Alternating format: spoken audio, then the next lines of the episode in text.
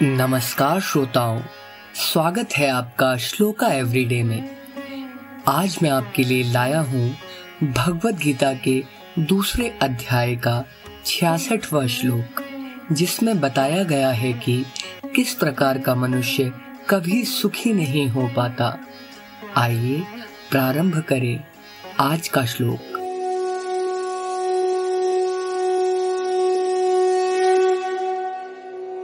नास्ति बुद्धिर्युक्तस्य नाचायुक्तस्य भावना नाचाभावयतः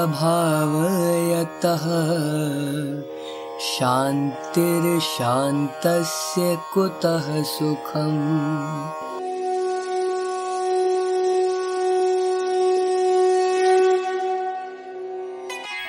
अर्थात संयम रहित अयुक्त पुरुष को आत्मज्ञान नहीं होता और अयुक्त को भावना और ध्यान की क्षमता नहीं होती।